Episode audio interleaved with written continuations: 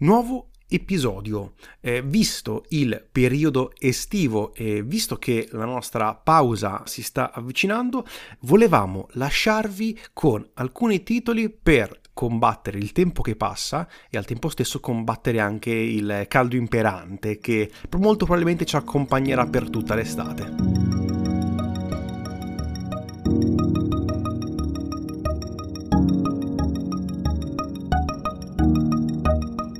Ecco quindi che abbiamo deciso di fare un episodio di consigli. Eh, non sarà l'ultimo episodio prima della pausa estiva, eh, ma è uno degli ultimi. Siamo oramai giunti a luglio e fra ferie, vacanze, viaggi eh, ci prendiamo un po' di tempo per eh, poi riposarci.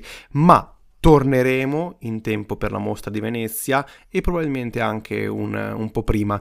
Abbiamo però deciso di non abbandonare gli ascoltatori e quest'anno con, apriremo una piccolissima rubrica che ci terrà compagnia durante questo periodo di nostra assenza, nella quale andremo a recuperare gli episodi secondo noi migliori da oramai un catalogo che ha quasi tre anni di episodi. E visto che il pubblico si è sempre di più ampliato e ne siamo contentissimi per questo, ci teniamo a riproporre quelli che secondo noi sono gli episodi che ci sono riusciti meglio o probabilmente i più significativi che abbiamo visto col tempo eh, il nostro oramai ampissimo uh, archivio inizia ad avere delle, de, dei piccoli episodi per i quali siamo particolarmente contenti e vorremmo che, condividerli eh, con voi in maniera tale da dare la possibilità a chi è arrivato in corso d'opera di poter recuperare questi, questi episodi.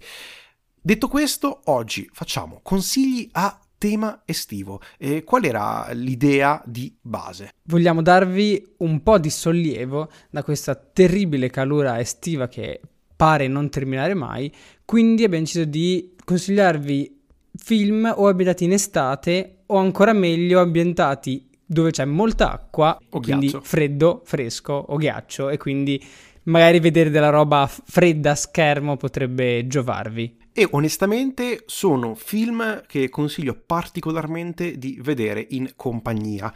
E qui ritiro fuori un pochino di, di ricordi perché se non sbaglio tanti anni fa facevamo anche noi delle serate cinema all'aperto. E questi erano proprio i film che tra di noi, tra, tra amici, proiettavamo perché credo siano eh, particolarmente significativi sia dell'estate sia dell'idea di cinema collettivo che sempre di più secondo me sta venendo a mancare. Quindi prendete un proiettore, prendete se riuscite un bello schermo bianco e andate in mezzo ai campi a proiettare questi film. Se riuscite, eh, sicuramente è molto molto bello se ce la fate. Noi ve lo consigliamo, invitate anche gli amici se no e guardatelo direttamente a casa su un televisore molto molto grande.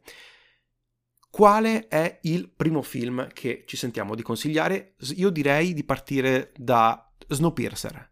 Proprio dal titolo ti ricorda che qui c'è la neve. È probabilmente l'opera che ha reso Bong Joon-ho famoso dal punto di vista hollywoodiano. Eh, è riuscito ad espanderlo come regista mondiale.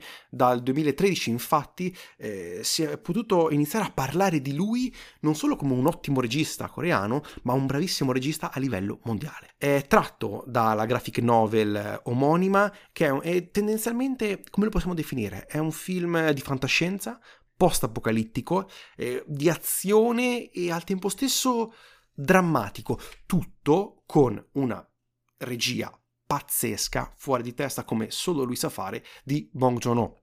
Sfrutta quindi eh, un'idea di un mondo che si ritrova decimato in una nuova era glaciale per poter raccontare delle ineguaglianze sociali che sono tuttora presenti, sono presenti anche oggi, sono presenti nella nostra società e lo fa senza lasciare alcun tipo eh, di salvatore, non salva nulla in questo film e secondo me tende a per, distruggere perfettamente la società eh, civile che noi conosciamo.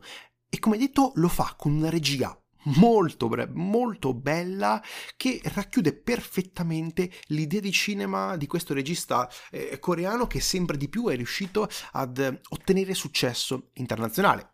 Da lì a poco poi arriverà anche un film, ad esempio, come Parasite. Produttore del film è anche Park Chan-wook. Sono tutti nomi che, se vi ricordate, abbiamo già citato e continuiamo a citare perché sono registi che noi apprezziamo, apprezziamo veramente tantissimo.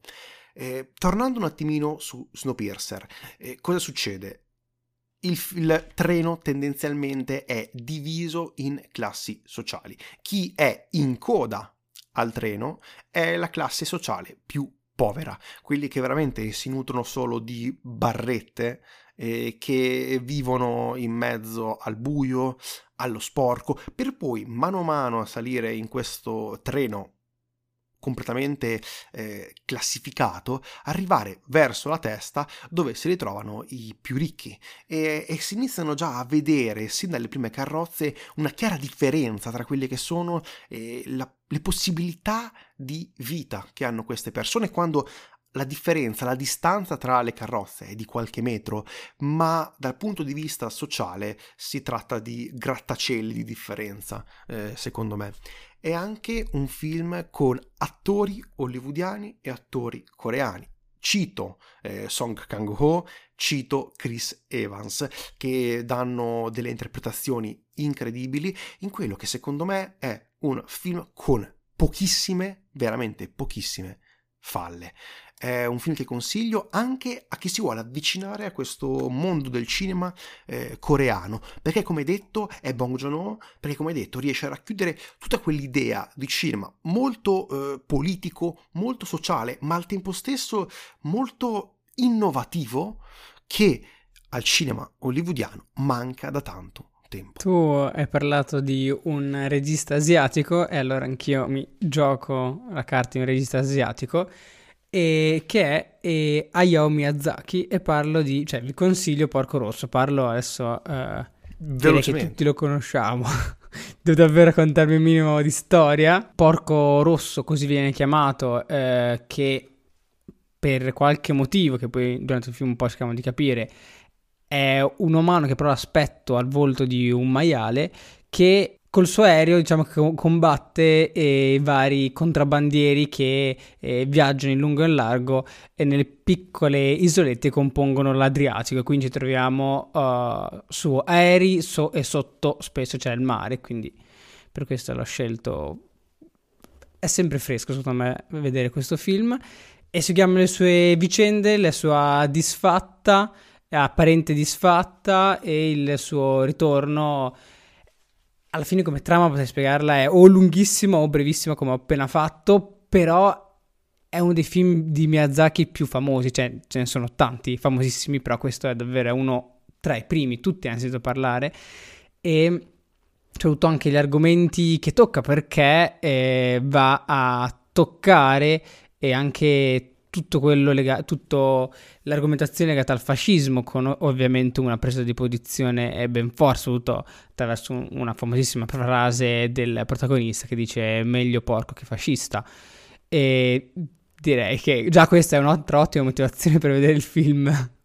Eh, la cosa che però mi ha più affascinato onestamente proprio dal punto di vista grafico è la resa visiva che ha l'Adriatico, che ha questo mondo eh, estremamente fantasy che viene eh, reimmaginato da Miyazaki e il quale è tendenzialmente molto molto fresco, per questo ci ha ricordato subito eh, l'estate. Inoltre, come detto, secondo me è forse il film di Miyazaki che meglio riesce a veicolare la sua idea eh, di cinema. Al suo interno troviamo tanti di piccoli semi che poi verranno eh, ritrovati, saranno immagini, idee ricorrenti nei film successivi.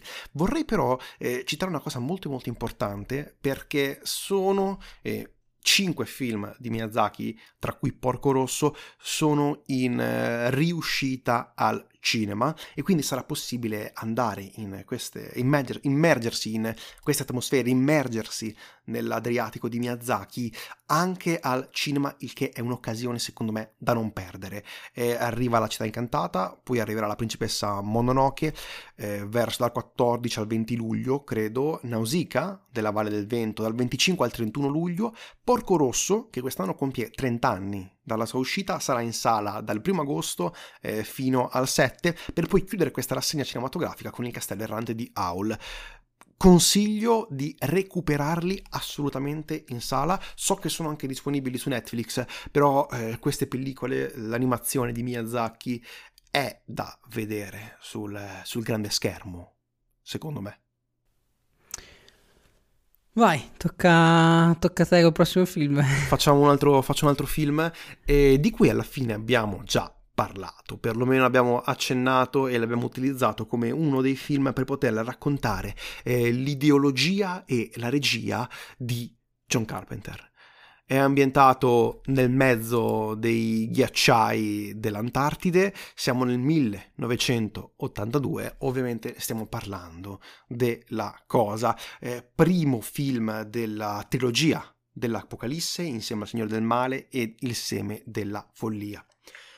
Il film è un uh, film di culto, credo che oramai tutti ne abbiano sentito parlare, credo che oramai tutti eh, conoscano la storia della cosa, fin nei più piccoli particolari, eh, fin veramente nel, nei dettagli.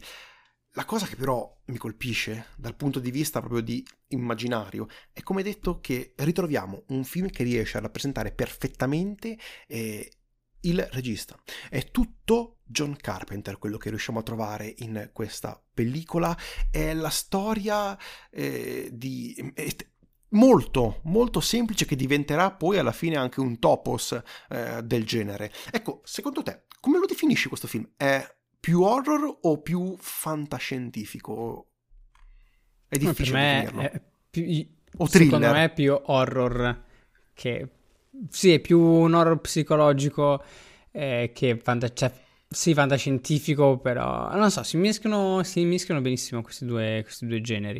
Ecco, effettivamente. Ecco, bisogna secondo me contestualizzare anche l'uscita del film, è l'82, eh, in particolare un altro film molto simile nel, delle intenzioni, con, con un protagonista, un alieno, era uscito in sala, era E.T. l'extraterrestre e sono film ovviamente completamente diversi, però il pubblico a quel punto eh, aveva in mente l'immaginario di un alieno eh, pacifico, empatico, molto tranquillo, che è proprio l'opposto di quello che vediamo nella cosa e per questo il film stesso ebbe delle terribili recensioni e un terribile successo eh, di pubblico, eh, proprio perché era diametralmente opposto a quello che il pubblico stava iniziando a volere in sala. Raggiungerà poi con il tempo, negli anni a venire, il, lo status symbol di, di cult della, della, fantascienza, dell'horror, del thriller e si classifica tra l'altro tra i migliori film, secondo me, del genere, uno dei migliori film da vedere in, in compagnia. La cosa più interessante è chiaramente tutto il risvolto politico e sociale che ci sta dietro e che lo rende un film da non perdere, onestamente. Non aggiungerei altro su questa pellicola. Io vorrei aggiungere un sacco di cose, però inizierei a parlare nel dettaglio di, di, Carpenter, come hai detto te, nel senso... C'è un episodio da... apposta, abbiamo fatto un episodio esatto, apposta. Quindi, quindi non devo divagare ulteriormente. Ok, tocca a me, che questo episodio è diventato un duello, non è un Vai. episodio di consigli.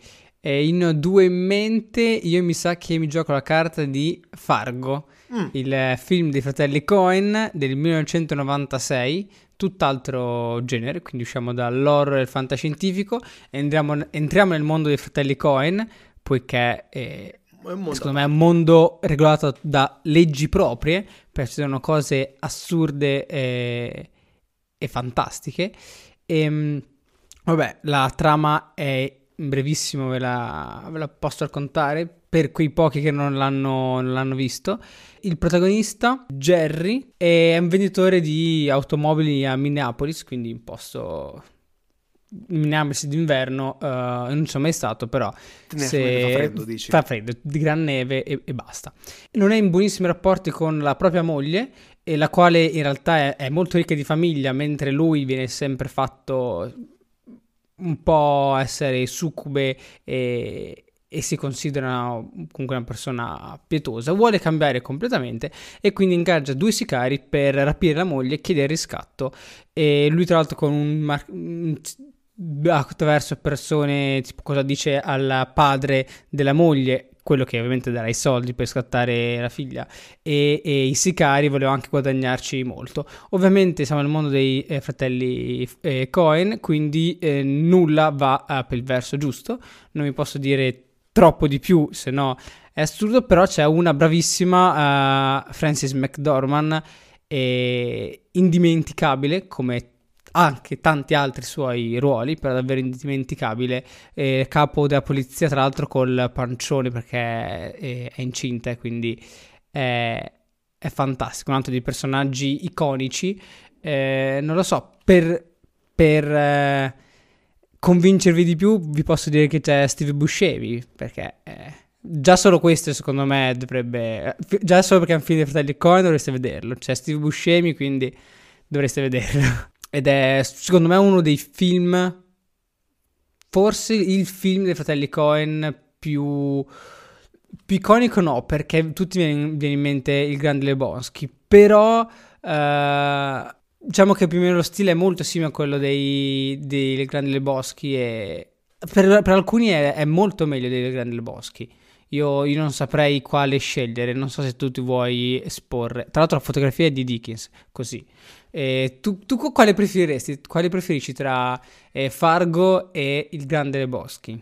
Tra quelli e anche aggiungerei non è un paese per vecchi. Sono secondo me tutti e tre film da mettere probabilmente sul primo gradino del podio per quanto riguarda proprio l'immaginario che sono riusciti a creare sono delle bandiere che rappresentano il loro cinema la loro idea di cinema e sono tre grandissimi film, cioè sono tutti film di livello altissimo. Eh, poi ogni spettatore avrà probabilmente la sua opinione, io onestamente faccio difficoltà a discernere tra tra questi film, cioè è proprio complesso, sono tre film talmente, sono differenti ma al tempo stesso simili dal punto di vista eh, della regia che boh, le, amo tutti e tre onestamente, quindi mi è veramente molto molto difficile scegliere.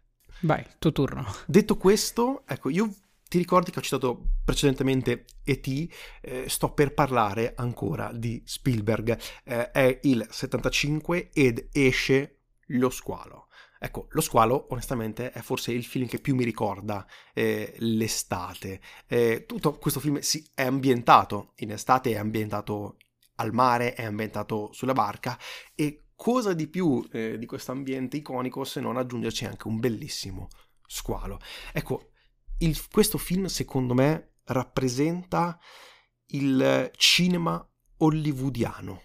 È proprio eh, ciò che vuole rappresentare eh, questa bellissima arte eh, perché è sia un film dall'alto contenuto artistico ma al tempo stesso dall'alto valore produttivo.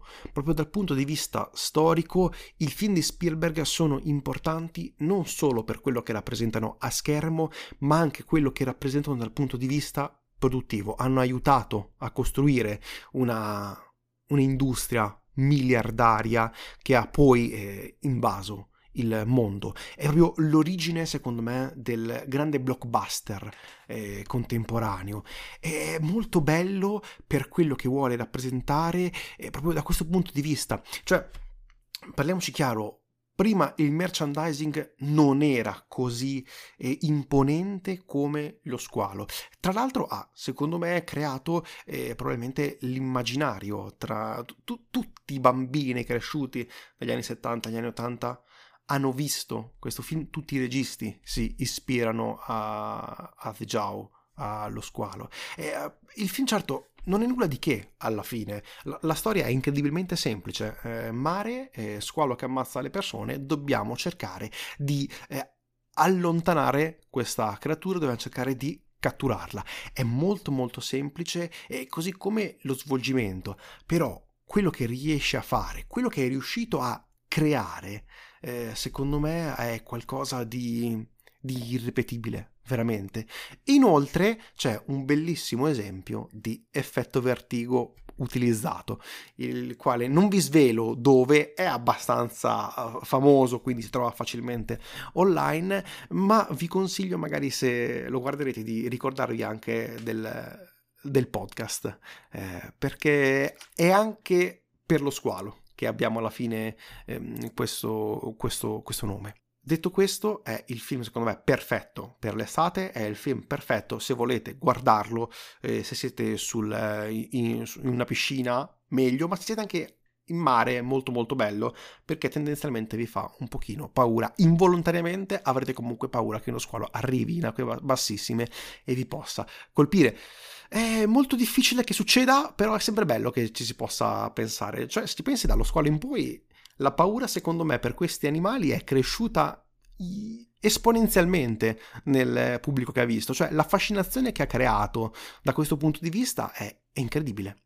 Oltre al fatto che ha probabilmente uno dei più begli esempi di robot eh, per, di, di robot eh, per poter rappresentare questa, questa creatura.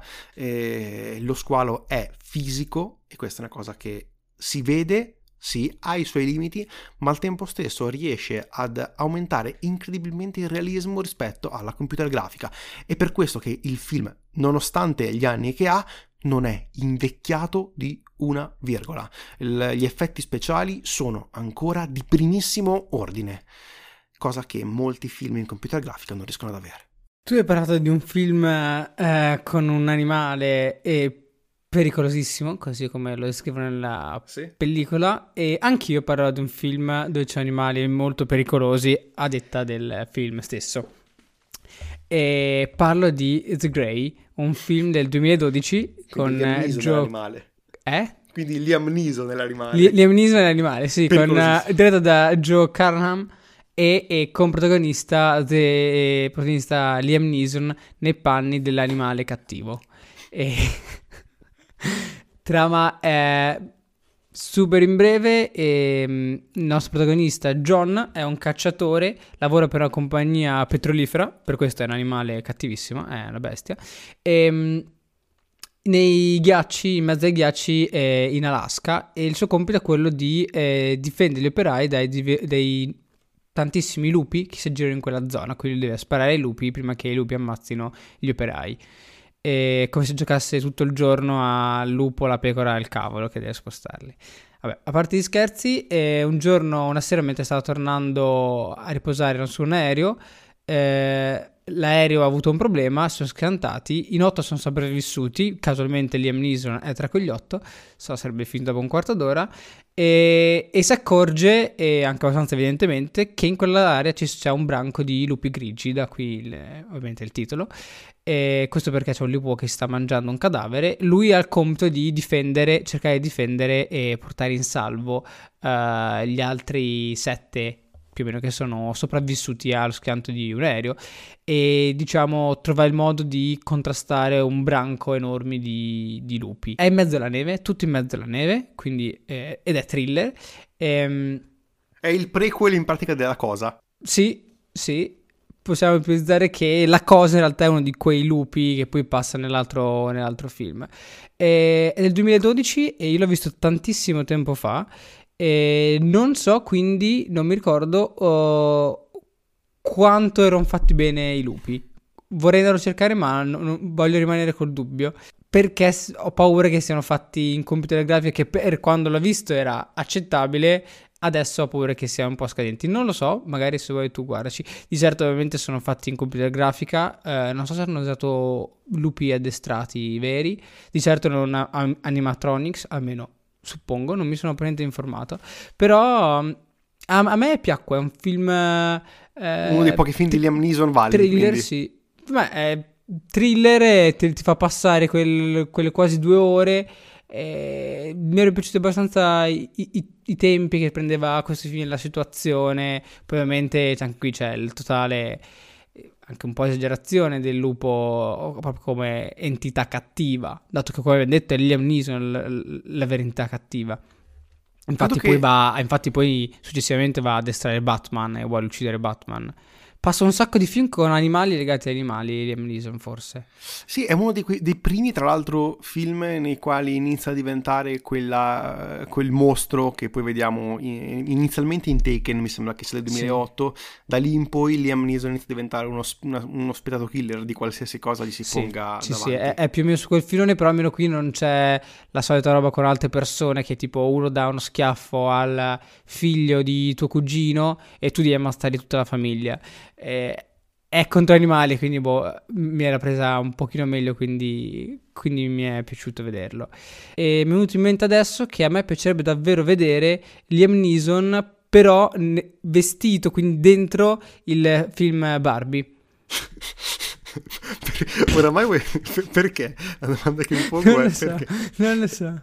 Stai eh... vedendo delle, le immagini che escono fuori dal set, vero? Sì, beh, ovviamente vengono sparate contro gli occhi anche dati colori accesissimi e quindi mi immagino Liam Neeson, in questo momento immagino Liam Neeson vestito come eh, Ryan Gosling. E ti dico la verità, non vedo l'ora di vedere quel film, non vedo l'ora di vedere Barbie e credo che non, la, non, non mi immaginavo mai di poter dire una cosa del genere. Eh, però onestamente è un film che secondo me ci, ci riserverà molte molte sorprese.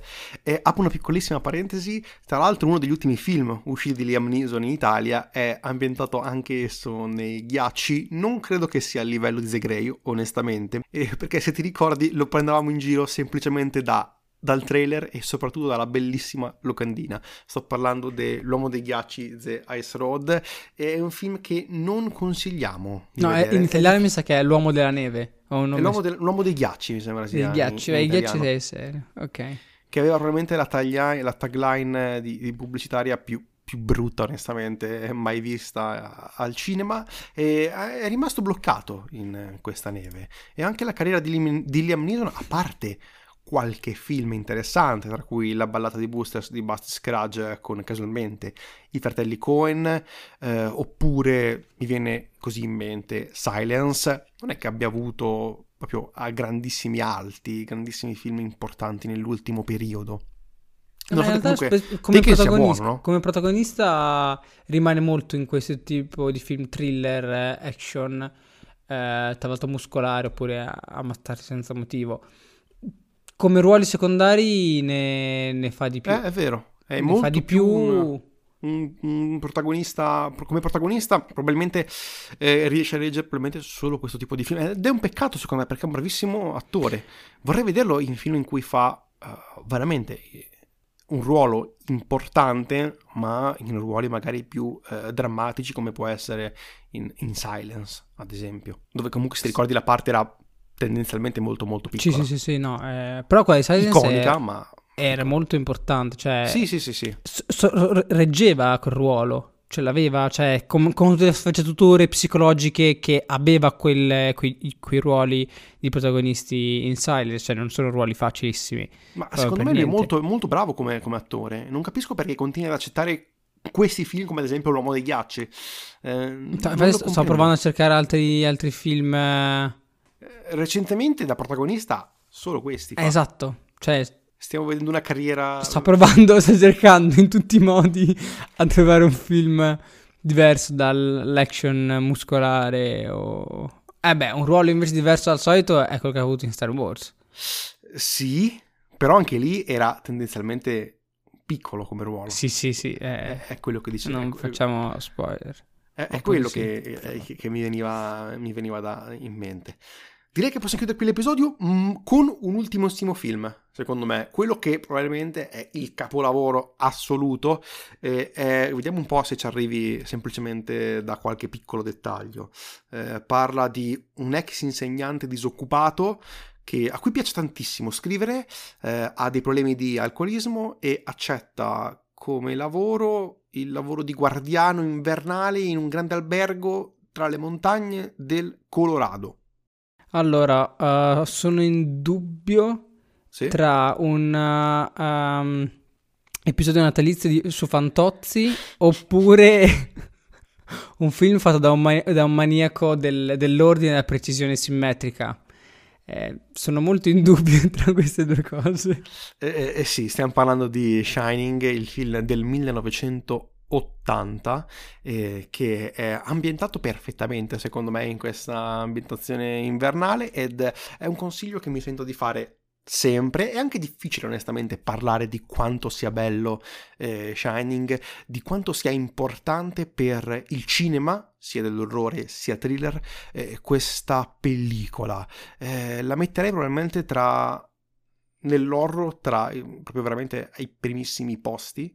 E ecco, io metto comunque anche a livello della cosa, eh, sia chiaro, perché sono film completamente differenti dove chiaramente da una parte hai un mostro del, della perfezione e della tecnica purissima, mentre dall'altra hai un regista che è veramente molto molto bravo dal punto di vista tecnico, ma che secondo me vive molto nel genere. E dall'altra abbiamo Kubrick che ha spaziato completamente in tutti i generi possibili ed è diventato poi probabilmente il miglior regista della, della storia del cinema, anche se, se è sempre difficile no, andare a fare eh, questi paragoni, perché ogni regista è un autore alla fine e ogni autore eh, secondo me è, è vive perché è originale. È, è, difficile andare a paragonare l'originalità. Sono opere d'arte. Riusciamo a comprendere quale sia migliore? Difficile. Il tempo può sicuramente aiutare.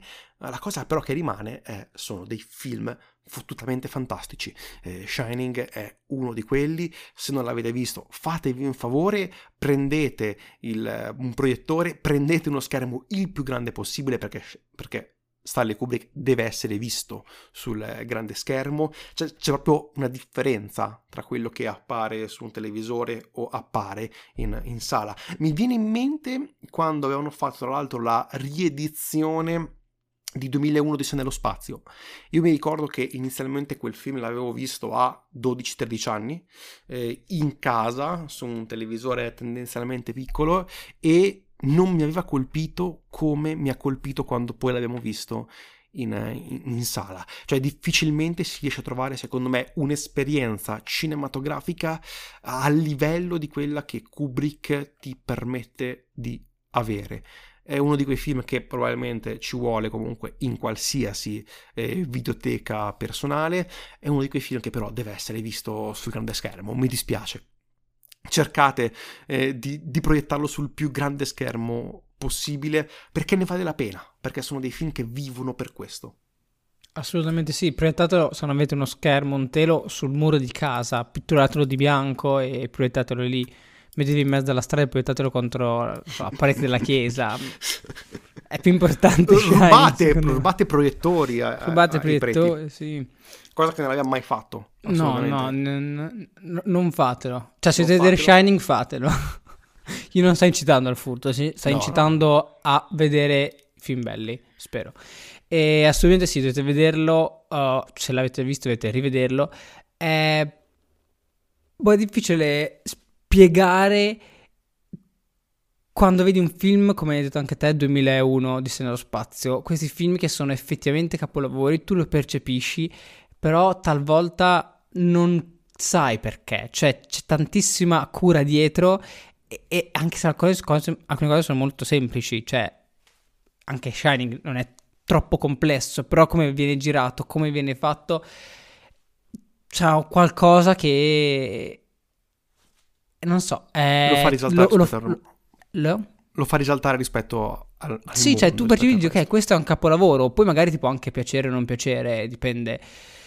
Però senti che è un capolavoro, senti che c'è qualcosa in più rispetto agli altri e non riesci a capire cosa. Cioè, di, di tecnico in Shining possiamo parlare quanto volete, possiamo metterci lì, parlare di ogni inquadratura, ogni movimento, ogni volta che usa la steadicam, eh, la scena delle scale, quella che volete. Però non so se è solo quello, non so se, cioè non è soltanto la parte tecnica, è proprio la cura che, che ci ha messo lui, la, la capacità registica, gestire degli attori, che l'ha reso un capolavoro. Cioè, cioè tutto è alla perfezione e funziona. Dovrebbe bastare, non lo so. Una, una perfetta chiusura, secondo me, di, di questo episodio di, di consigli. Eh, prima proprio di chiudere, vi ricordiamo, non è l'ultimo episodio prima della pausa estiva. Se riusciamo, dovremo registrare anche Thor, che è uscita, in uscita in, in questi giorni. È la prima volta poi... che diciamo l'episodio successivo. Tipo no, no, no, lo, ogni, tanto, ogni tanto lo ogni diciamo. tanto lo dici. Sì. Ok. Eh, e poi andremo in questa piccolissima pausa che durerà probabilmente meno di un mese, onestamente, per tornare dopo Ferragosto, indicativamente. Nel frattempo, come detto, faremo partire questa rubrica eh, Rewind dove andremo a selezionare i migliori episodi. Anzi, se voi avete un episodio eh, nostro che vi piace particolarmente, fatecelo sapere. Siamo, siamo particolarmente curiosi, così come siamo curiosi di sapere quali sono i vostri film eh, estivi, fra, fra virgolette. Ci potete scrivere a Effetto Vertigo Podcast, cioè la Gmail, ci trovate su Instagram, Effetto Vertigo Podcast, il podcast lo trovate su qualsiasi piattaforma possibile. E detto questo, noi vi ringraziamo, io sono Tommaso Io sono Aurelio ormai sciolto. e questo è l'Effetto Vertigo. Grazie mille, arrivederci.